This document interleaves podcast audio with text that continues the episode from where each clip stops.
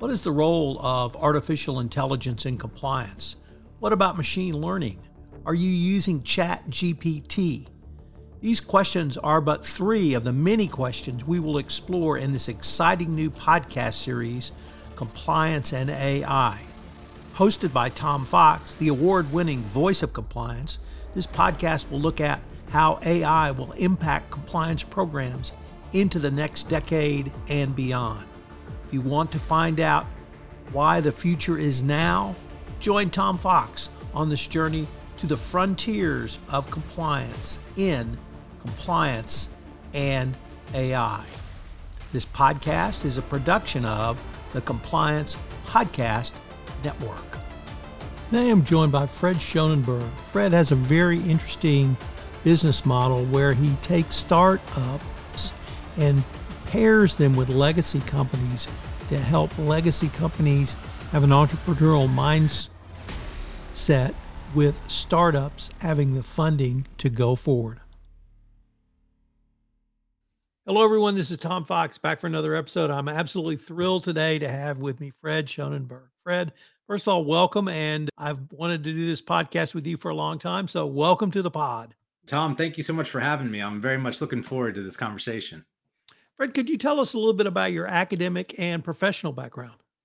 Yeah, sure. So I, I went to Trinity College in Hartford, Connecticut, a ways back now. I played basketball there. I was very focused on, on that at the time. Still a very big basketball fan, as you can tell from the uh, the background here on the video. Uh, but uh, after that, the liberal arts major uh, really started to get interested in entrepreneurship uh, and the idea of creating new solutions uh, became a through line throughout my my career. I, I, I have had a number of startups. Uh, I've worked at a number of high growth startups as the number two type player, and then uh, almost ten years ago at this point, I launched VentureFuel, and the whole idea behind it is we help large organizations innovate faster by collaborating with startups. So I, I sit now at a really interesting intersection between large organizations, early stage startups, and venture capital, where we're a connector between those three worlds to help commercialize innovation to ignite change in the world. My next question was going to be what is the firm's unique approach to innovation? You actually answered that in your prior answer, but maybe you could just expand on that on how you do? Yeah, I think there's a lot of people in the world of innovation, in the startup ecosystem, and this idea of startups and corporates somehow coming together to build something. What's really unique about our point of view is we professionalized that whole approach. A lot of what exists today is what I, I like to call the startup petting zoo. You invite a bunch of startups in, they tell you what they do, and all the big executives go, Oh, that's interesting. And then they go back to their day jobs and everyone kind of wonders was that was the juice worth the squeeze? Was the time worthwhile there? We can't come at it from the viewpoint of the best founders are real business people trying to build something important and every wasted movement is not good for them. And similarly as a corporation you're trying to scale your business you're looking for new solutions to important problems. So what we've done is we've started with that problem gap uh, analysis up front to be like, okay, what is the problem we're solving? Now let's go find the best startups in the world that can actually solve it. And let's figure out how to structure a deal uh, that enables both parties to validate whether the new solution is a real solution that scales. And then let's go. Let's throw gasoline on that and really take both companies to new heights. So it's a little bit more of a structured, commercial focused business lens where this is about generating tangible and real results. Fred, how does a company future proof for tomorrow? Boy, it's uh it's really interesting. It used to be you had a couple competitors, you knew them really well, you were all doing very similar things, and it was who can out execute each other. Now, with technology moving as fast as it is, the barrier to entry to start a new company, to find consumers, to do all, all the things is so low that your competitive set is not only in different industries adjacent to your own, but in different markets, different geographies, right? So all of a sudden the playing field changed a lot. So I, I think you still need to have laser focus on your core business, what you do day in, day out, what puts you know money on the table and, and why you've been able to grow as a big company. But you also need to be looking both ahead and to the side of what's coming next, what technologies are converging with each other. What does that mean for your business? There's the old Wayne Gretzky quote of skate to where the puck is going. I would say you need to make sure you're skating to where the money's going. Where's your consumer going? And how do you make sure you're there when they're there? And so, a big part of why we exist and what we do is we look out into a nascent and emerging technologies, nascent and emerging startups, and we start to go, wow, there, there's something here. There, there's something real here, and this could impact a large company. And how do you, instead of viewing that as a disruption, view that as a collaboration? Is there a way that you can work with this early stage company that grows both of you. So I, I, think of it as disruptive collaboration, a way of taking sort of these new ideas and, and working with them rather than against them. Really, and that leads to my next question is how do you take a legacy company that's uh, well established, maybe a name brand that we all recognize that I don't want to say has lost its innovative way, but they're making a lot of money doing the same thing over and over and over and over. How do you pair them up with a true disruptor, with a true innovator, whether that be someone like you and me with perhaps more gray hair than not, or the 21 year old who's just thought up something in the dorm room? Yeah, I think it's interesting, right? Like large companies don't really lose their innovative edge. They just recognize where the most valuable customers are and they get really great at serving that customer that has the biggest profit margin and enables them to grow. And that's what is demanded of public companies, but really every company, right? How do you continue to make more money and serve your customers better? So you start to have this very narrow focus on serving that customer and delivering that solution Whereas a startup founder, no matter their age or their background, isn't necessarily shackled, the wrong word, but doesn't have the same constraints. They don't have to worry about their existing customers because they don't have any customers, right? So they see a gap and they can go all in on solving just that gap, that one piece, the modularity of the, the full chain. And they can figure out a way to do it better, faster, more uniquely, right? And that can become incredibly disruptive to the big player. And so a big part of this is unlearning what got you to the top. You have to view things a little bit differently, less about quarterly results, less about like the absolute profit margin today, and more about, hey, where is this going? I just had a conversation with a corporate venture capitalist. He's the head of TDK Ventures.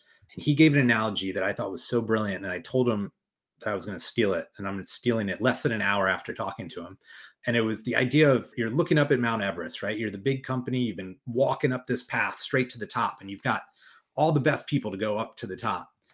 And startups have this little tiny helicopter, and they go above the clouds and can look and go, hey, there are these other paths over here, right? And so you need to change your mindset of, hey, we're going this way, we're going faster than anybody else, and all your competitors are all chugging up the mountain but above the clouds where you can't quite see yet, there are all these little startups that are finding new pathways.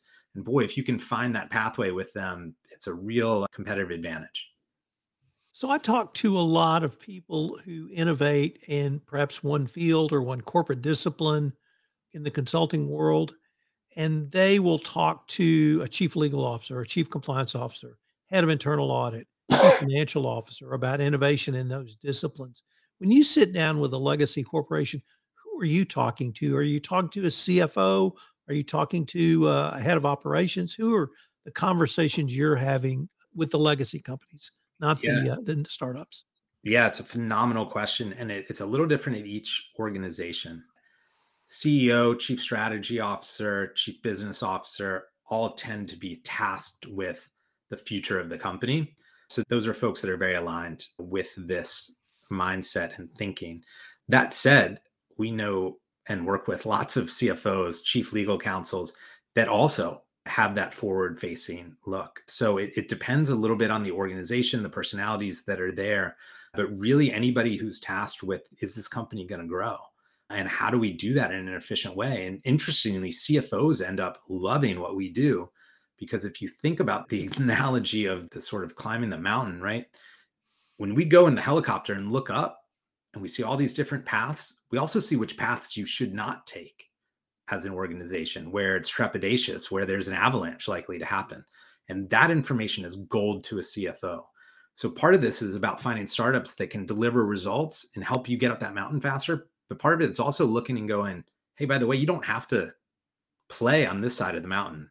This side of the mountain isn't going to work for you down the road. And so that that can save a tremendous amount of money. So we kind of balance between different different titles and parts of the organization, but really anybody that's thinking about the future success and sort of vitality of a large organization. Let me turn now to AI and generative AI and how that has or has not disrupted the process you're involved in. Maybe start with the, the bigger, the big picture question. Has it disrupted the innovation world, or are you guys able to utilize it in a way that actually makes what you're doing more efficient? Yeah, so generative AI, I'll say two things. One, every year or every 18 months, there's a new technology that kind of takes the press by storm uh, and becomes the phrase whispered by CEOs down down the totem pole, right? And whether that is blockchain, whether that is AI, generative AI in this case, metaverse, right? There's always something that's bubbled up that that has great potential that gets everyone excited. Generative AI has ridden the mass hype train like no one I've ever seen before. And I think the reason it's sticking around is there's actual business value to it. It truthfully can make immediate impact to make you more efficient, to help you organize your business better. There is just real tangible business outcomes. So it, the hype is justified in this case. It certainly has gotten to the point where valuations on startups are a little out of whack uh, and it's not some like magical cure for every problem out there. But boy it's real and i think that it has some flashy elements that grabs the attention of, of the press but like the part of it that's really exciting is actually the behind the scenes enterprise applications. The idea of if you record this podcast and do a transcript and six months from now you're writing a book and you're like oh i think fred said something about generative ai man, you'd have to go back and listen to the episode and look for the transcript and all the things. Or you could talk to your chat assistant, your generative AI assistant, and say, hey, did which of my guests reference generative AI? Can you provide a list of those? And I want the quotes and attributions to where when they said it. And all of a sudden it gets spit back at you. Boy, it saved six to eight hours of your time or someone on your team's time. So that's just an example of how this could be applied in a real way immediately that delivers value. I'm really intrigued by the differences in generations in the workforce. Hmm. So my daughter's a millennial. Uh, she has worked with, been around smartphones all her life, incredibly comfortable with that. If I say, "Are you ever going to call me?" and she's, "What's a call?" Hmm. Yeah, I'll text you if I want something. And so it's really just a different focus. I talked on the phone more than my parents ever did when I was growing up. How do you see generative AI with the current sort of Gen Z, even beyond millennials, who will work with this tool for a good part of their K through 12 and then college life and then come out on the other side. Yeah, I think a good analogy would be the calculator, right? All of a sudden, when that burst onto the scenes, I, I remember teachers banning them.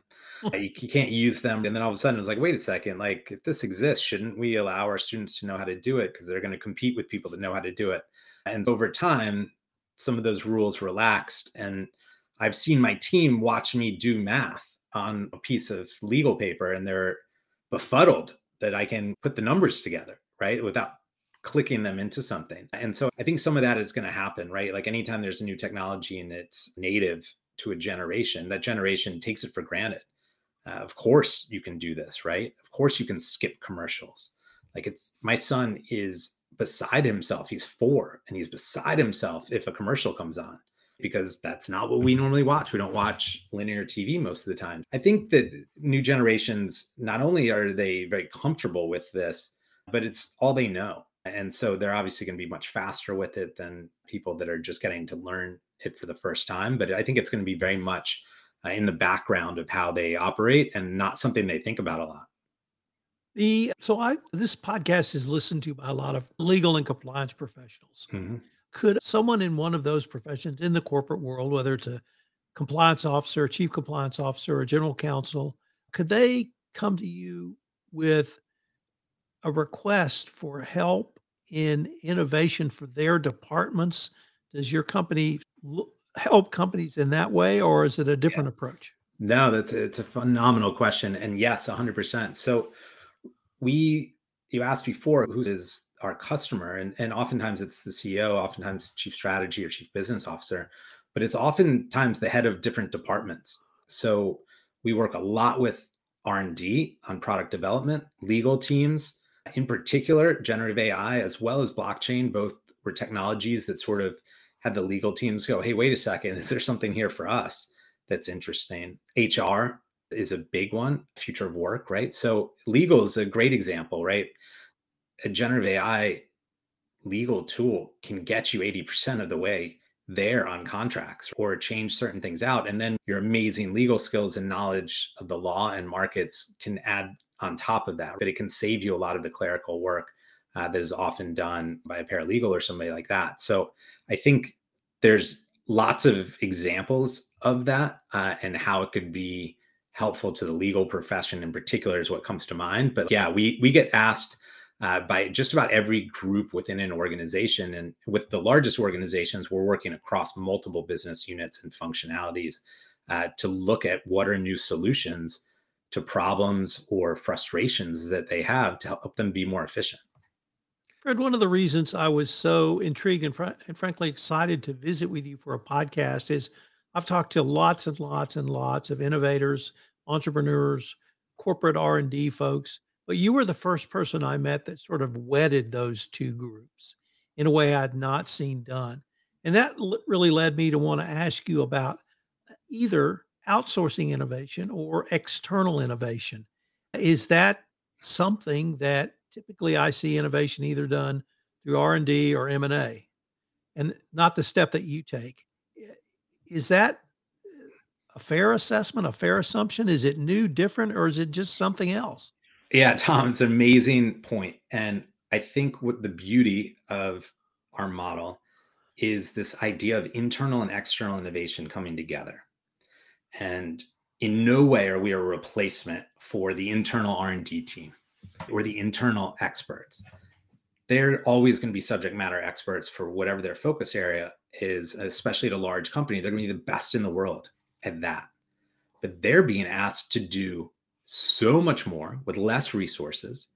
And all of a sudden, these worlds are converging. These adjacent industries are bleeding over. And so, how do they get smart on those things or those technologies that aren't native to what they do day in, day out? And that's where we come in. So, we're the arm to the external innovation world that makes sense of it, that cuts the, that finds the signal in the noise of what's out there. And if, if you're not familiar with generative AI and you just search right now for generative AI solutions for legal, buckle up.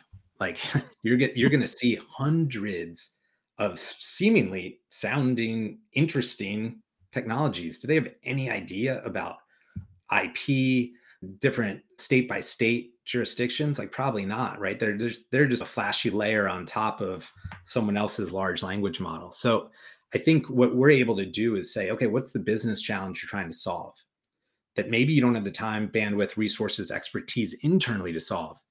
Let's go find the best in the world externally, help you partner with them, collaborate, and find a net new solution, right? Whether that is new for the big company, whether it's new for the startup, or together something, some sort of joint development agreement, depending on what the problem is. But we view ourselves as an extension of the internal innovation team to the external world so they can see startups, new technologies, apply it to their business in a scalable and repeatable way.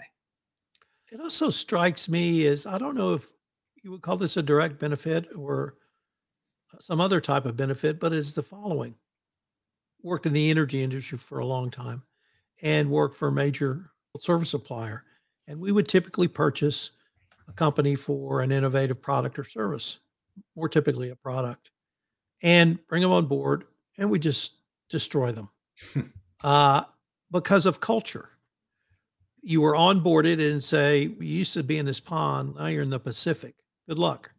It strikes me with the approach you guys are taking, you can actually help a small startup bring them into a corporate culture so that you don't lose the benefit of all of those people and their ideas going forward and that you can help, I don't want to say mold or meld culture, but help a startup fit into a culture of an existing legacy company. Uh, does any of that resonate?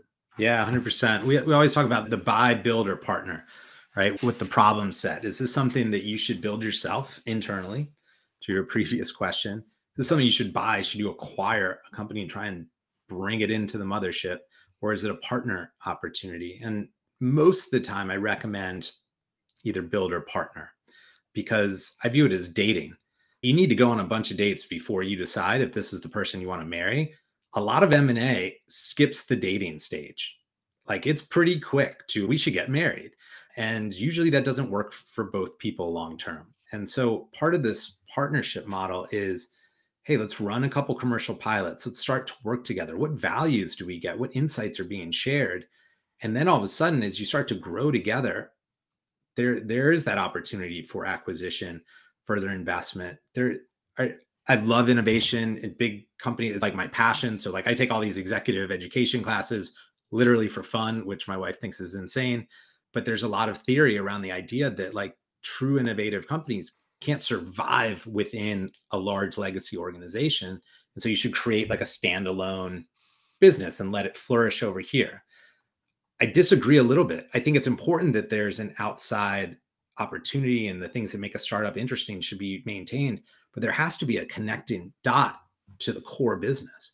There has to be a value the core business is getting as this scales. But if you acquire it right away, like it's most of the time you're going to be in a lot of trouble from a long-term value standpoint. Whereas if you can do this partnership, it gives the startup the capital, the resources, the access to your teams that it needs and wants to flourish, but also doesn't shackle them with everything that you're struggling with as an organization. And struggling is the wrong word, right? all the controls that are there for a reason, the governance that's there to protect the shareholders and the big company, boy, that slows down a startup. And so we we hope that what we're creating is a way for both to flourish, even if the end game might be an acquisition down the road. Unfortunately, we are near the end of our time for this episode. But before we leave, I wanted to ask you if our listeners wanted any more information on VentureFuel, on any of the topics we've touched on, or maybe to even to follow up with you, what would be the best place or places for them to go? Yeah, so venturefuel.net is our website. There's all sorts of info on our, our programs with our corporate clients, which ranges from Comcast to Dick's Sporting Goods to the state of California. So a whole bunch of different industries and verticals shares a little bit of our thinking there. So that's a good place to start. And then if you go on LinkedIn, either for VentureFuel or me, Fred Schonenberg, uh, I'm fairly uh, active there. And you can, of course, message me directly. I'm checking all the time. So I would love to hear from anybody in either of those places. Well, Fred, I wanted to uh, thank you again for taking the time to visit with me, and I hope we can continue this conversation. Tom, thank you. It's been a pleasure to uh, meet you and get to meet your audience. This is Tom Fox again. I hope you enjoyed this episode of Compliance and AI. We're going to have a lot of fun with this series, so I hope you'll subscribe, rate, and review whenever we get an episode out so you'll be notified about it. Compliance and AI is really a passion project that I have to try to bring the most cutting edge strategies, tools, and tactics to the compliance professional. AI is going to be leading our profession in many ways, and particularly including the use of data and data analytics. So you need to be ahead of this. You're going to need to use it internally in your compliance program. You're going to be asked to create policies and procedures, training and education and communication to help keep your company out of trouble. The role of compliance and AI is still forming, so I hope you will be a part of the discussion by listening to this podcast, Compliance and AI. Compliance and AI is a production of the Compliance Podcast Network.